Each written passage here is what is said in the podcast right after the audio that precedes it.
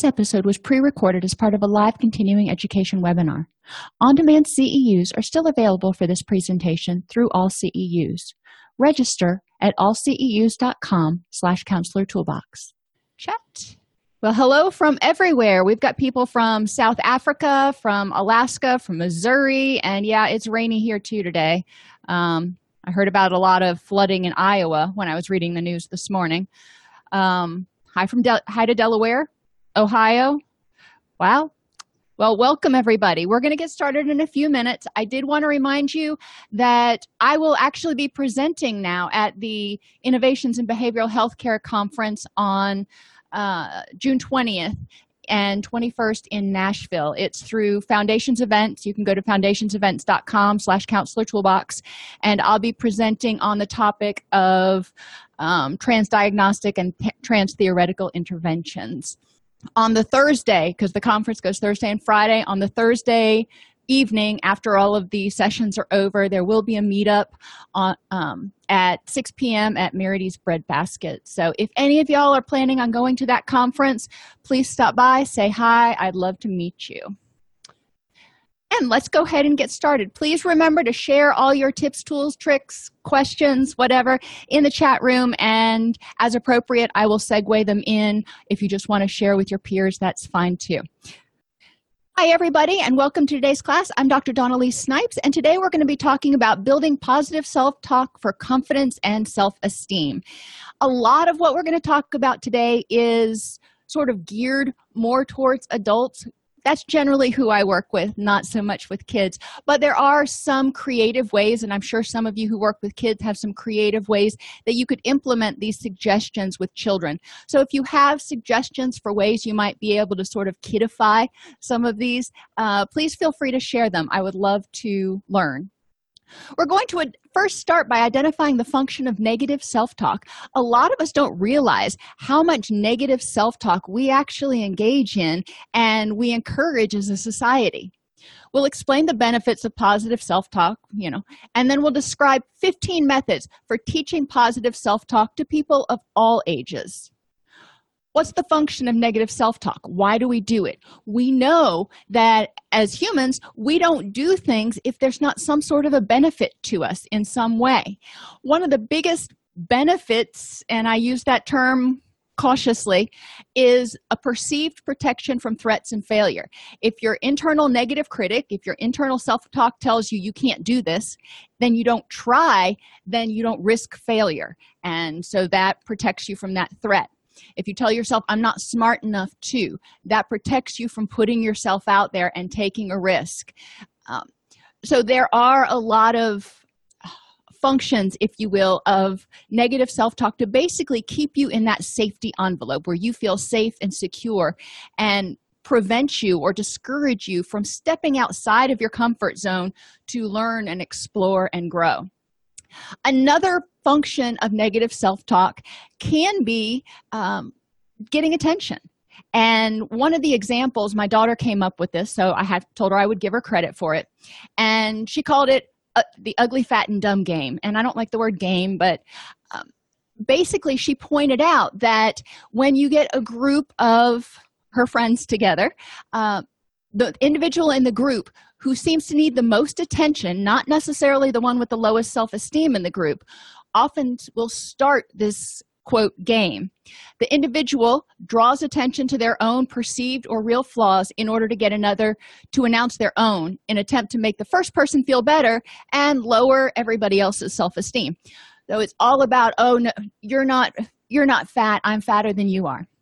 The example she gives, while eating dinner, Sally announces her weight to the table and calls herself fat, causing all the other girls at the table, who all clearly weigh more, because Sally's kind of calculated this, to announce their weight in an attempt to make Sally feel better about herself.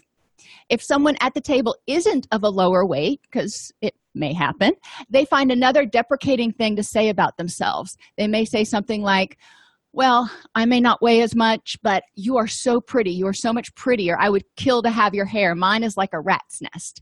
And they find some way to try to make Sally feel better and try to put themselves lower. When I thought about it, I recognized the fact that even back when I was in high school, we did this very same thing. And we see this trend. I've seen it even in adult friends of mine who tend to put things out there because they want other people to tell them, no, that's not the case, and build up their self-esteem. Instead of doing that, what would happen if we had positive self-talk instead of telling ourselves we're ugly, we're fat, we're dumb, we're unlovable, we're whatever? We told ourselves the opposite, that we are good enough, smart enough, and gosh darn it, people like us, to quote Stuart Smalley. So what are the benefits of positive self-talk? Number one, you can get that reward and reinforcement 24/7. You can give yourself positive self-talk anytime. You don't have to wait for somebody else to do it. Well, that's awesome. It also reduces cortisol and HPA axis activation. When we're using negative self-talk, when we're telling ourselves we can't, or we're not lovable, or other bad things, it increases that threat response in us, which increases the HPA axis, or our threat response system, and increases all kinds of stress-related illnesses. It also increases pain. Why does it increase pain? When we're stressed, we have muscle tension. Muscle tension usually correlates to the onset or the worsening of pain. Decreased energy. When we're stressed out, when that HPA axis is revved up, when we've got muscle tension, we're using energy for all that. So we have decreased energy to do other stuff. Positive self-talk helps pump us up and get us psyched and eliminates that underlying tension and anxiety. We have greater life satisfaction. If we're focusing on the positive and focusing on our strengths, not ignoring the other part, but really making sure that there's balance in our life, we tend to see life as much more satisfying. And we have improved immunity. When our HPA axis is under control, when we're not stressed out all the time, we tend to have more energy for our immune system. So that's another bonus. How can we do this? Well, it starts out early. We need unconditional positive regard from attachment figures who teach us positive self-talk. We want attachment figures to tell us, you are lovable. We also want to have that unconditional positive regard later. We want to learn how to do it for ourselves. We want to be able to learn to tell ourselves, I love you. Look in the mirror and go, I love you even when you make mistakes. I love you even when you forget things. I love you even when you're having a bad hair day, or you get angry, or you're sad, or you fail at something. We want to remember that people, including ourselves, are inherently lovable. And starting out, if we're going to be self-critical in some way, maybe we made a mistake at work, and instead of saying, oh, you're such an idiot, we can start out by telling ourselves, I love you, despite the fact that you made a mistake. That will help us start remembering that we are lovable and put the person before the mistake. Just like when we talk about mental health issues, we don't say the depressive. We say the person with depression or the person with schizophrenia. We want to help people increase self-awareness. We can't have positive self-talk unless we know what's positive about ourselves. So we need to know who we are.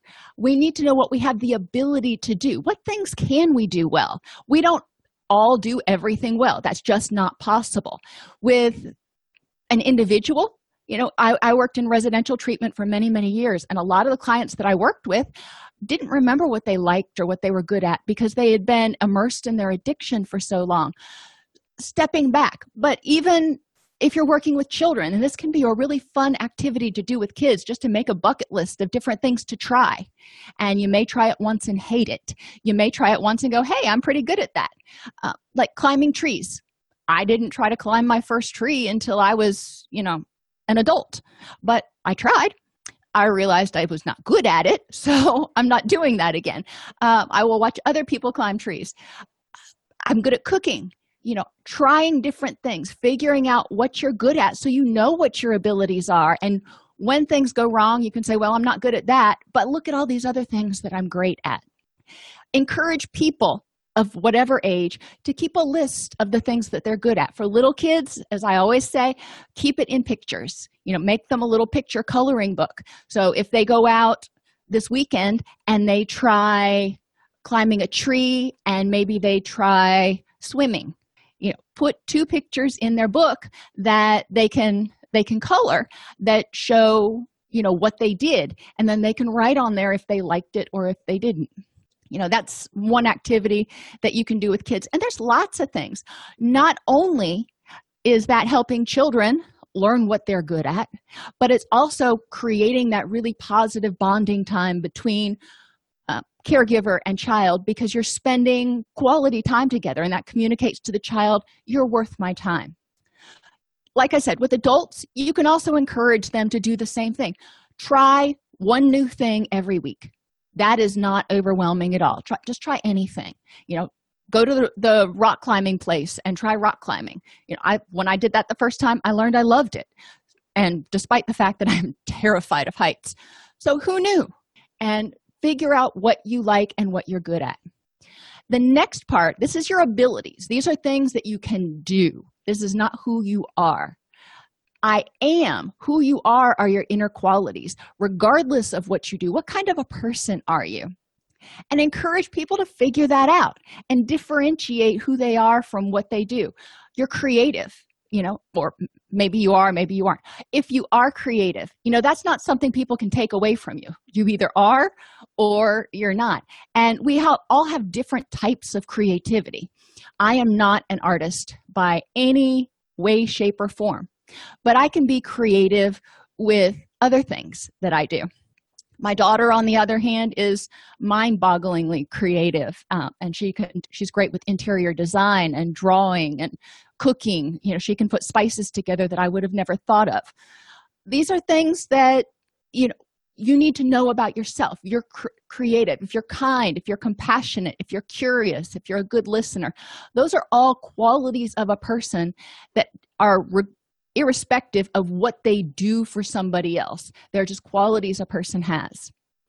Encourage people to keep a daily journal or account of their successes, good qualities, accomplishments, and what they did right that day. Just spend 5 minutes thinking about, what did I do right today? And it can be the little things. I got up on time. I went to work. I stayed focused all day. I helped somebody out at lunch, whatever it was. In order to be able to reflect on those things and not take those things for granted. And sometimes you need to help people increase self-awareness by encouraging them to keep a log or a journal of negative self-statements. So if they say something negative to themselves, like, I am stupid, to catch themselves, to write it down, and to write down a restatement of that instead of, I am stupid. I love myself even when I make a mistake doing, or even when I forget, restating it so it's less global. And we're going to talk about global in a few minutes. This will help people become more aware of their own internal self-talk. Mantras. Don't wait till you're stressed. We should be practicing positive self-talk every single morning and throughout the day. You know, ideally, get up in the morning when you're brushing your teeth or when you're driving to work. Give yourself a pep talk. You know, tell yourself all the things that are going to go right, and you know, how wonderful things are, and that you've got this, whatever it is, in order to get the day started off on the right foot. And yeah, it feels weird at first, but it puts you in a whole different mental framework. If you're driving to work going, okay, I've got this, and you know, I may not be looking forward to some aspects of today, but I can get through them. I've gotten through, you know, much more difficult days before. Things that you can tell yourself. I'm capable. I'm lovable. Today's going to be an awesome day. I choose to be present in all that I do. I feel energetic and alive. I can achieve my goals. I love challenges and what I can learn from them. And, you know, y'all know my favorite. I've got this. I can do this. Throughout the day, remembering to use positive self-talk, not just first thing in the morning. You can do it at meal times. You know, that's easy to remember. Or you can even download some positive thinking apps. And I did a real quick search on my Android device the other day, and there were like 6 apps that you could download for free that would prompt you to use some sort of positive thinking or read some sort of positive statement. Visualization is another one that I love. Visualization helps people's brains see how they can succeed or how they can fail. When they see these things, mentally see these things, it enhances the brain's ability to do things. Negative self-talk teaches the brain that negative things will happen, which increases anxiety and distress, reduces concentration, and increases a sense of helplessness. Positive self-talk, on the other hand, helps people's brains see, we're imagining in our mind's eye, your brain is seeing that success is possible. Happiness is possible. And we, the person doing the visualization, we have power. Maybe not over everything, because nobody has power over everything, but we do have power over some things. Divers, golfers, lots of athletes use visualization a lot to see themselves successfully accomplishing whatever it is that they do in their particular sport. CEOs will sometimes envision themselves presenting a concept or something and presenting it going well. This helps them visualize and see in their mind's eye that it's possible to do. Now, this is a real quick video of my daughter. Okay. That was for her black belt testing. Now, you saw that was like 4 inches worth of wooden blocks that she put her fist through. She had to visualize that before that happened in order to see her hand going through those boards. I couldn't do it. I mean, maybe I could. See, that's negative self-talk. I'm saying I couldn't do it. I probably could if I had the techniques and I visualized it. But it was important for her to visualize it in order to be able to do it, because at least in her dojang, they don't practice that ahead of time. That's one of those things that their grandmaster pulls out at testing and says, guess what? You're going to break 4 boards today. And they're like, we're going to do what? But they've learned to do it. They've learned to trust and visualize. Visualize combined with desensitization can help reduce anxiety and distress around things like public speaking, tryouts, job interviews, driving. A lot of youth today are terrified of driving. Starting a new school or job, taking a test, pretty much anything. And remember, with desensitization, we want them to visualize doing whatever it is. If they're anxious about it, initially they're probably going to have a stress reaction. So we teach them how to use deep breathing in order to calm their stress reaction until they get to the point where they can visualize doing whatever it is without having that anxiety reaction. Visualizations are just repeatedly seeing themselves doing it and doing it successfully and training their brain that there is no threat, there is no danger. If they have difficulty doing this at first, for example, public speaking, they may have difficulty even seeing themselves doing it correctly. Have them watch others who are successful at public speaking and use that data to visualize what they're doing. So turn on Oprah or Dr. Phil or, somebody giving a speech and doing it well. Whatever works for them, and watch someone else modeling how to do it effectively. Role play it. You can role play public speaking. Have somebody practice at home in front of the family. Get them used to doing that, and then encourage them to visualize themselves. Okay, now visualize yourself doing it in front of your classmates. Visualization is a multisensory method of positive self-talk. It's visual as well as verbal, because we've got to use words in order to create the images. Environments, and this is one I love. Surround yourself with positivity. As parents, caregivers, teachers, counselors, pastors, we need to model positivity. Life is not always going to go great, but if we can approach it with an air of positive thinking and use some of these techniques, model these techniques, then youth will learn it. If we can use and model these techniques, our peers are going to learn it. Some of the best positive thinking and positivity I learned from my best friend in college, and just being around her was a breath of fresh air all the time.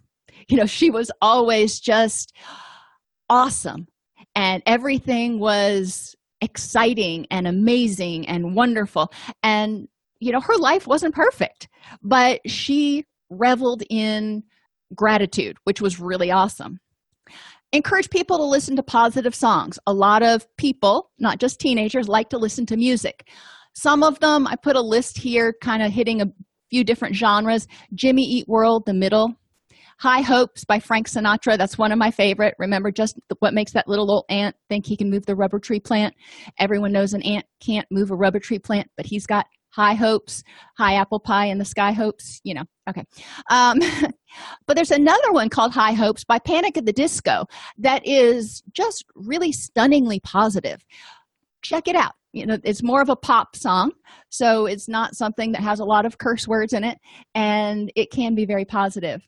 Now, Disturbed and Skillet are more on the hard rock side. Indestructible and Undefeated, they're both very positive, uplifting song saying that I'm indestructible, I've got this. I Am Woman by MC Lyte, Shake It Off by Taylor Swift or her new song, Me. I Love Me by Meghan Trainor, I'm All Right by Jody Messina, Stronger by Britney Spears, that's an oldie but goodie, Flares by The Script, and Light Behind Your Eyes, My Chemical Romance. My Chemical Romance is a favorite band of a lot of my adolescent clients, so you may want to become familiar with their music. Other bands, there's tons of them out there. There are tons of positive songs, believe it or not, in every genre. You can Google things like empowering songs to help you through a breakup, and this link will take you to like 30 of them, I think. And this songs to help you through anxiety or depression. This is 21 songs that somebody curated a list of. You're not going to agree with every one of them, but you can find a lot of good stuff there, especially if you're working with a population who is very musically oriented. Being in Nashville, we're pretty musically oriented here. Have family members or whoever you're living with bring a positive quote or song lyrics with them to dinner once a week, and then you can put that on the fridge. That way everybody can remember the positive thoughts for the week. Give yourself a pep talk every morning. Talked about that. And create a success wall or a scrapbook. Some people don't like displaying their success for everybody to see because they feel weird about that. And that's a personal choice. If you do, you can do it in your room, you can do it in your office, you can have a wall with your diplomas, whatever it is.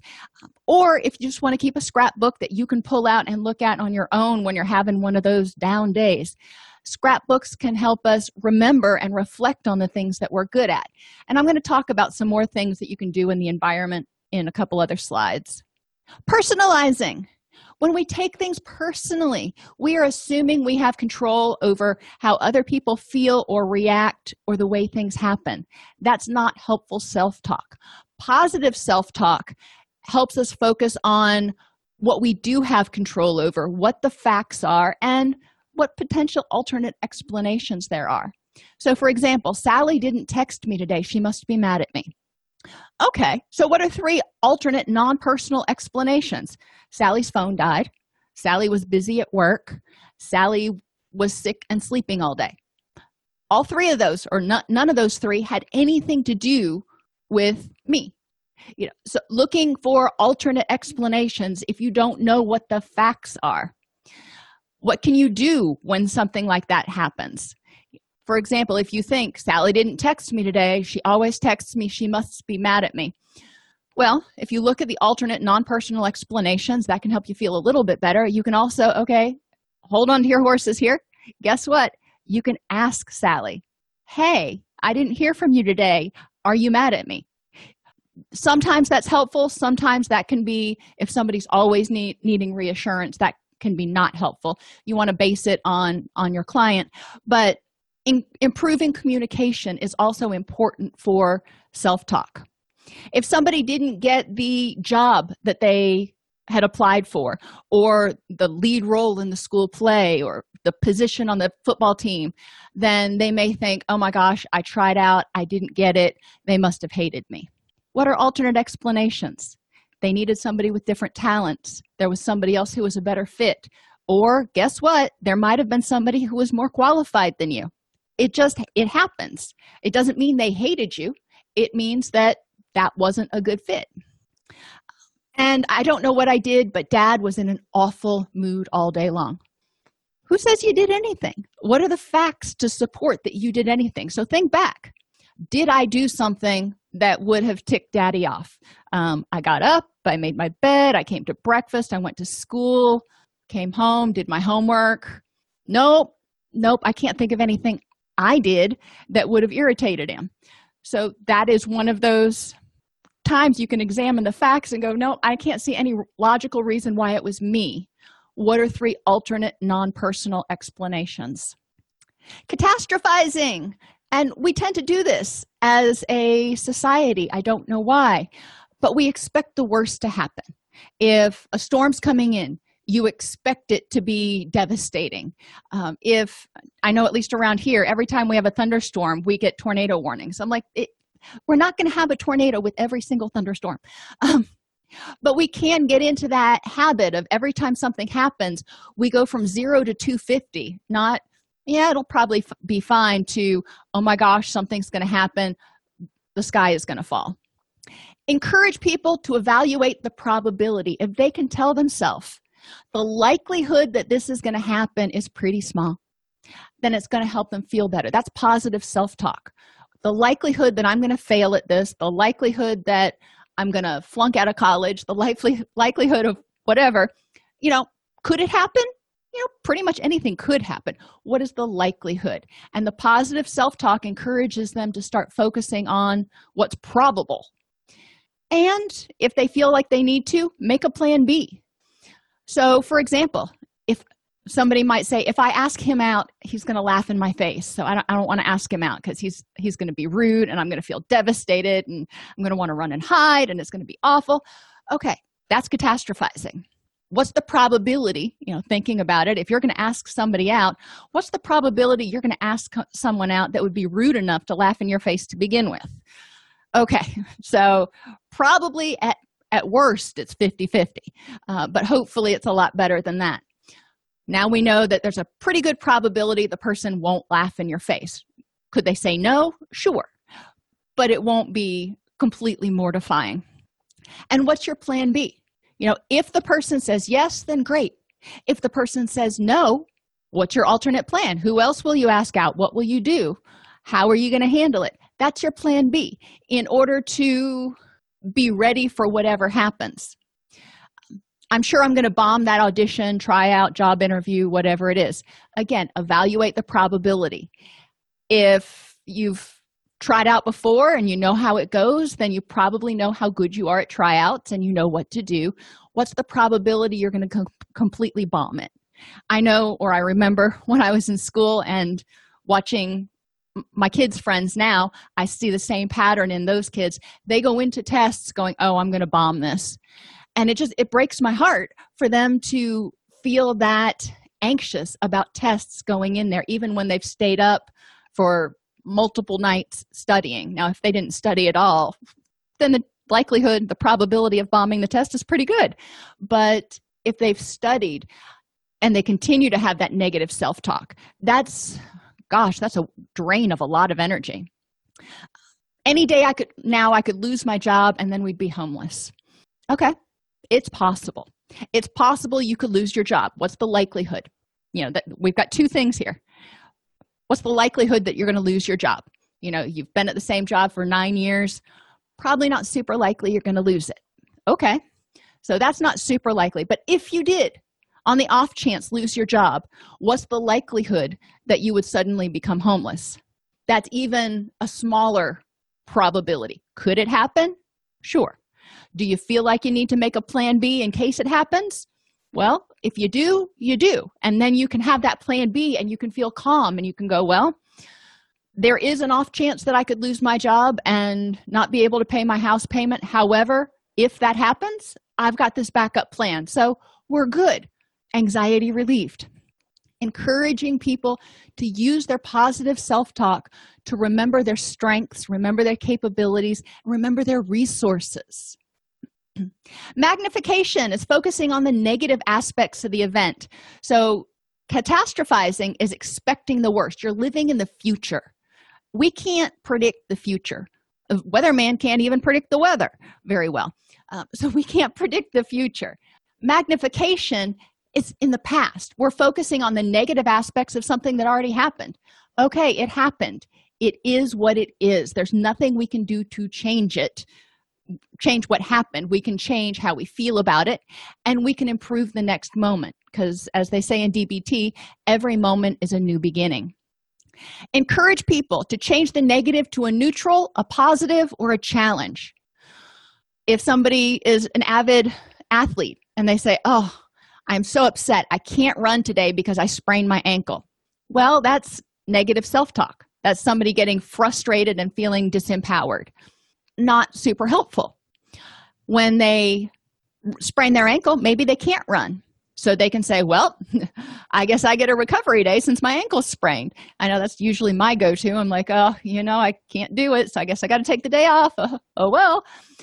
Or the person, if they just really have to get cardio in that day, could say, what else could I do for cardio that doesn't put weight on my ankle? You know, maybe they could do some sort of upper body swimming or the some sort of rowing machine that doesn't use your legs. I know there are machines we have at the gym for upper body, but I'm not sure what they are. But there are things that you can do. If somebody says, you know, Jake said no when I asked him out, I'm mortified. Things that you can tell yourself. You know, I can't change that. I can't change what Jake said. Can't change the event.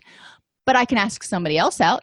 I can stay stuck in that, but it's not going to change the event. Or I can ask somebody else out.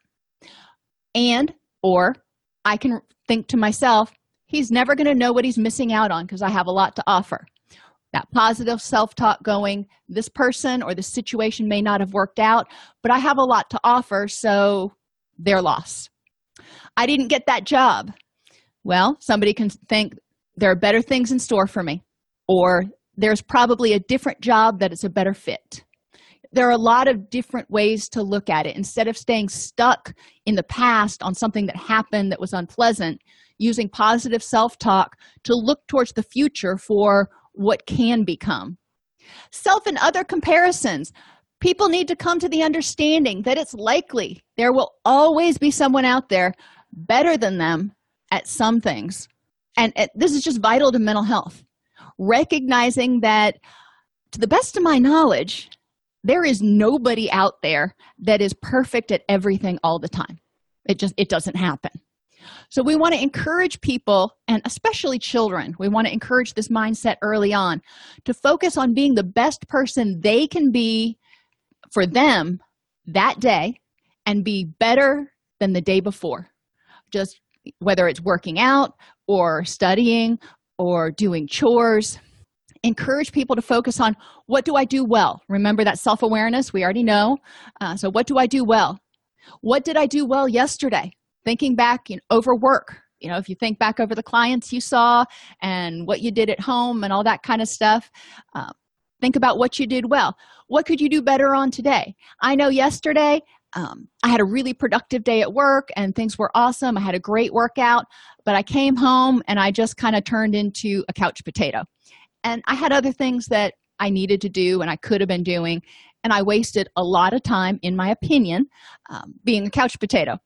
So I'm going to work on doing better on that today so I don't lose 3 solid hours to Netflix. Global statements. Global negative self-statements usually start with I am or I must. Encourage people to focus on their language. How different, and you can do this in group or in individual sessions. Have somebody identify how does it feel different to say, I am stupid. And I don't like the word stupid, but I used it in both sides of this equation just for emphasis. How different does it feel to say, I am stupid, I the person am stupid, versus I am stupid at math. Well, I don't want people telling themselves they're stupid, period. But if they're more specific, then there's this one area that they're not good at. And I would encourage them to start changing the word stupid to something a little less derogatory. I am ugly versus I look bad in this outfit. So it said, if somebody is saying, I must be the best, that implies a lot of things. They're saying, I must. So I'm wondering why they must. Do they have to be the best in order to be lovable? I must be the best as compared to what? The best at everything all the time? Well, that ain't going to happen. So you're setting yourself up for disappointment and negative reactions. You can change it. How does it feel different if you say, I must be the best that I can be? Well, that's a little bit different, because I can build upon what I've got right now. I can be the best that I can be. Locus of control can be another problem. If somebody has too internal of a locus of control, that means they think they can control everything. And sometimes there are parts of situations you just can't control. We want to encourage people to look at situations and identify the parts that they can and cannot control. If they're trying to control the uncontrollable, they're going to get frustrated and feel powerless and helpless. And when they feel that way, they'll feel less than confident. We want to make sure that people identify the parts of situations that they don't have control over and figure out how to be okay with that. If they say something like, I should, there's that word again, I should be able to achieve anything I try to do. Well, that's just not in the cards. There are some things that you're not going to be able to achieve for some reason or another. And that's not to set people back, but that's to help them recognize that we all have given talents. And within those talents, we can achieve. But there are some things that we're probably not going to be able to do. And learning to accept that is moving that locus of control. Other times, somebody may say something like, it's my fault that my mother got sick. Children say this a lot, especially if their parent gets injured or some sort of terminal illness. They may feel like it's their fault for some reason. We want to help them focus on what parts of that, could they have contributed to? And, in this particular instance, there was probably nothing, but encouraging them to focus on what parts they can control. External locus of control means people feel they have no control over anything. Life just happens. It doesn't matter what they do. Encourage them to focus on the parts of the situation they do have control over to get that power. People with too much of an internal locus of control, we need them to let go of some of the power because some of it they can't control. People with too external of a locus of control, we want them to take some of that power back and go, I can control this part. Identify parts of the situation you have control over. So if somebody says, I only got that job because of luck. Well, you went in, you interviewed, you trained for it. I'm seeing something besides luck that is there. Or it was bad luck that I fumbled the pass. That could be true. Or it could be that the person hadn't been going to practice and, so they fumbled the pass or they weren't paying attention. For whatever reason. It's just my luck. The teacher collected homework today. You get the idea that I don't like the word luck. We don't use it in our house. Well, there's a chance on any given day that the teacher is going to collect homework. So it's not a luck thing. You had the power to do your homework just in case the teacher collected the homework. We also want to, and I got demoted because my boss has it in for me. So it was nothing that I did. My boss just has it in for me. Again, is this possible in some realms? I wish I could say no, but yes. Most of the time when people get demoted, there is something in it that they contribute, some way that they contributed to it. Encourage people, instead of saying I can't, to say I won't or I choose not to. I won't do it implies a choice, and obviously I choose not to implies a choice. I can't is very disempowering. And encourage them to focus on the present and improving the next moment. Instead of living in the past or living in the future, a good balanced locus of control focuses on the present and says, what parts of this situation can I change and how can I improve the next moment? I told you we talk about a couple of other visual things. Minimization of the positive. Too often, people focus on what went wrong or what they don't have, like money or relationships. Or, people will think, I don't have money. If I only had $2 million, I would be happier. Or if I were, especially around Valentine's Day and some of the holidays, if I was only in a relationship, I would be happy. And that's just one aspect. So we want people to remember the things they do have. And this mobile here is just an example. You can use coat hangers as the frame for it. Get one wire coat hanger and put it one way and then put another wire coat hanger through it to kind of make an X. And you can use fishing line or twine or something to hang things. And you can use felt, you can use construction paper, you can get as fancy or as not fancy as you want. And on each one of the things that's hanging off of the mobile, put on that thing something that is going well or something that you do have that you're grateful for. When things go bad, or when you're having one of those days where you're sitting on your own pity party or pity pot, you can look at that and go, you know what? I've got all of these things that are going pretty well. Yes, I don't have this one thing over here, these two things over here, which would be nice.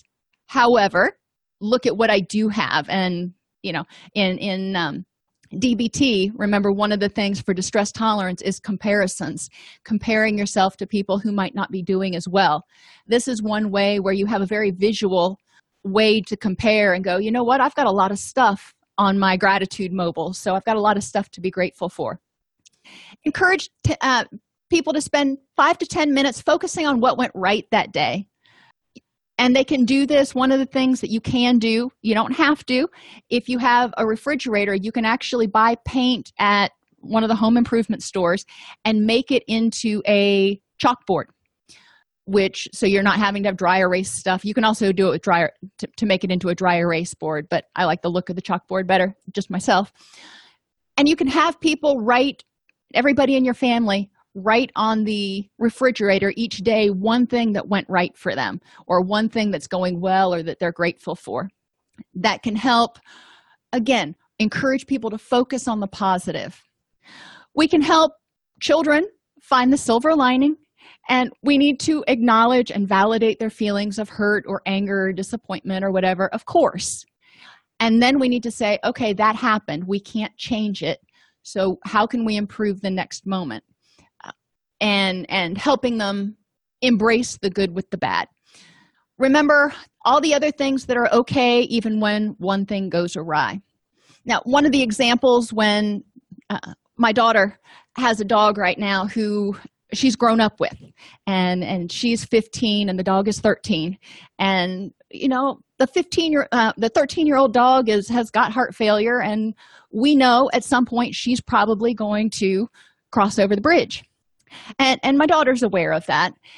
And one of the things that we talked about on the way home from the vet after she got her diagnosis was the fact that, yes, it's going to be devastating when she does cross the bridge. However, this is one of our rescues. And my daughter came up with this all on her own. She's like, however, she had a great life. She is spoiled, absolutely rotten, and she is a 13-year-old dog. She's older than dirt, so she's made it a pretty long time. And I'm like, well, by gosh, good for you. I think I'm going to be more upset than you are when she passes. Not just kidding.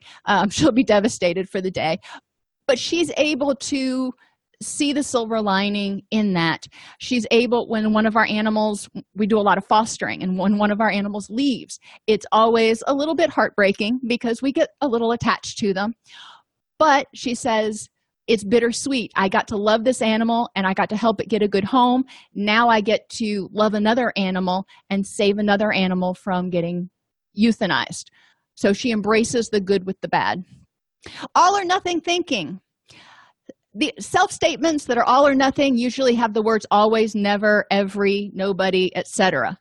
Encourage people to look for exceptions and what is different. If somebody says, I'm never going to be happy again, validate how they feel.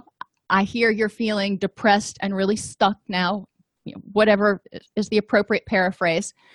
Tell me about a time before when you were happy, and let's talk about what was different then. And how can we do more of that now? It's not going to take away your pain, but it might help you get some moments of happiness. Or I'm always depressed. Again, tell me about a time in the past when you weren't depressed. Or have there been any moments in the past 2 weeks where you felt maybe not quite as depressed? What was different?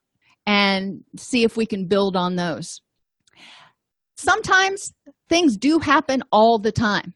Maybe somebody says, nobody ever calls me to go out on the weekend. Okay. If that's true, why is that? Maybe you haven't given your phone number to anybody or told people that you were available to go out on the weekend or whatever. So you may need to take a first step and, you know, put yourself out there. Or I can never seem to lose weight. Okay, for some people, that's true. They've been on every diet and they never seem to lose weight.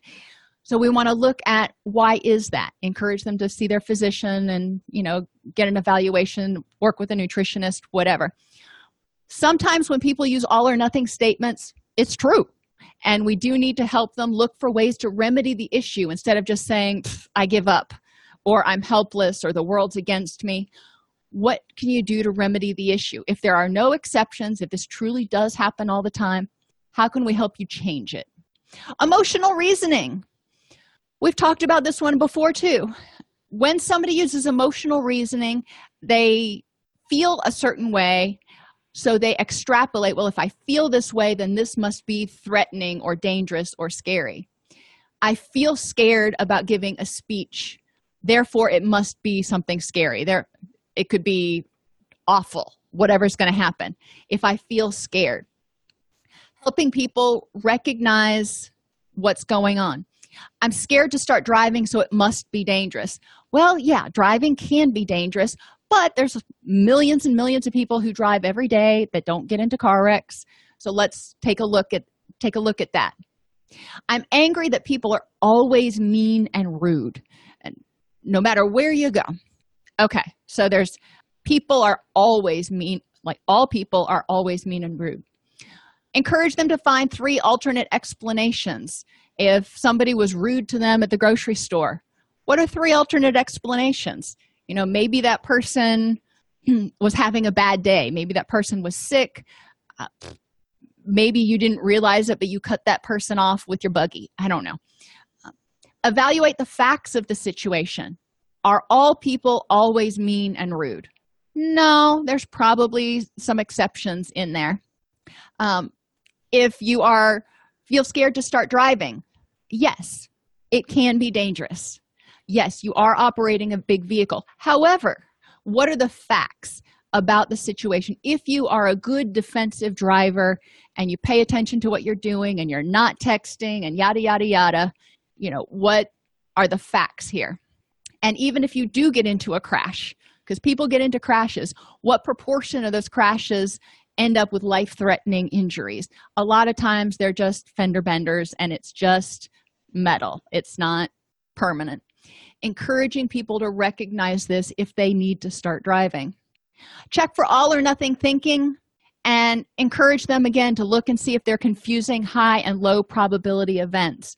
With the speech, remind them to separate facts from feelings.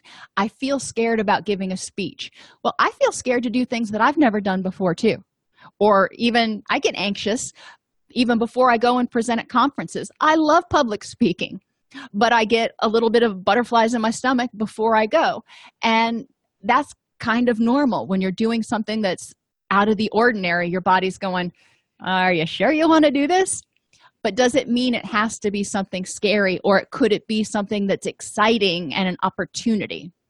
For kids, put positive notes in their coats, lunchboxes, etc., to encourage them to remember that they're good and that they're awesome for who they are.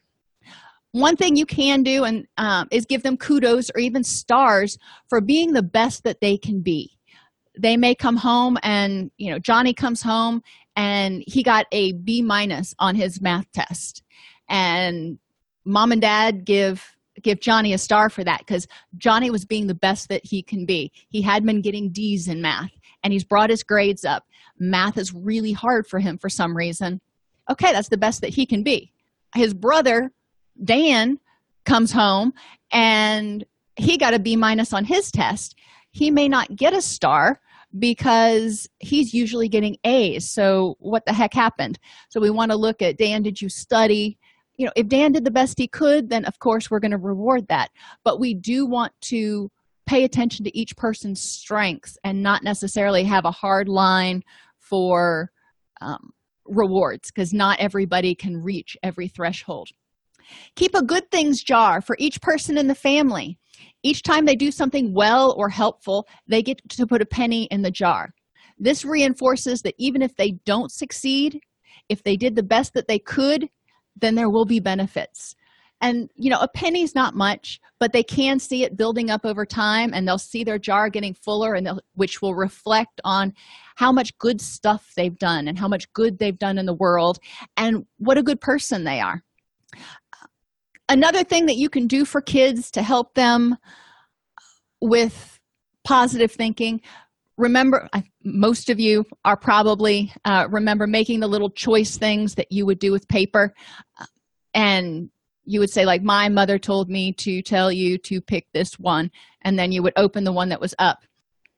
And you can put different positive sayings on each one of those things, or you can put different positive thinking strategies on each one of those things. So when a child is struggling with negative thoughts, they can do the options foldable, and then they can come up with some strategy in order to handle that negative thinking. Positive self-talk helps you feel empowered and good about being the best that you can be. Not the best at everything, not the best in the whole world, but being the best that you can be. And that is enough. You are lovable for being you. Feelings of empowerment can reduce feelings of helplessness and hopelessness and can protect against depression, anxiety, and a whole host of stress-related illnesses. Positive self-talk and using some of the strategies we've looked at today can eliminate negativity, increase a feeling of efficacy, and help people recognize where their power is.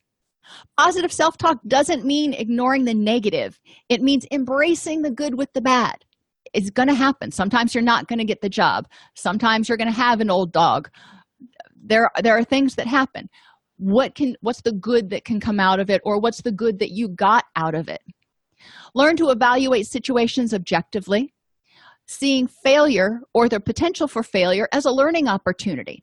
Yeah, I might try this and I might fall flat on my face, but that'll just teach me how not to do it, or that'll just teach me that that's not a strength of mine, however somebody approaches it. And positive self-talk also means fully recognizing your own strengths and capabilities and reveling in those and nurturing those and going, this is what I bring to the table. You know, not everybody is going to bring the same thing. When you go into any workplace, you've got people who are administrative, you've got people who are management, you've got people who are line workers, you've got people who do different things based on their different skills. And recognizing that it takes all of us in order to make the business run is really important. You know, we don't have to be the best at everything. Does anybody have any questions? If this podcast helps you help your clients or yourself, please support us by purchasing your CEUs at allceus.com or getting your agency to sponsor an episode. A direct link to the on-demand CEUs for this podcast is at allceus.com/podcastCEUs. That's allceus.com/podcastCEUs. To sponsor an episode of Counselor Toolbox and reach over 50,000 clinicians per week, go to allceus.com/sponsor. Thank you.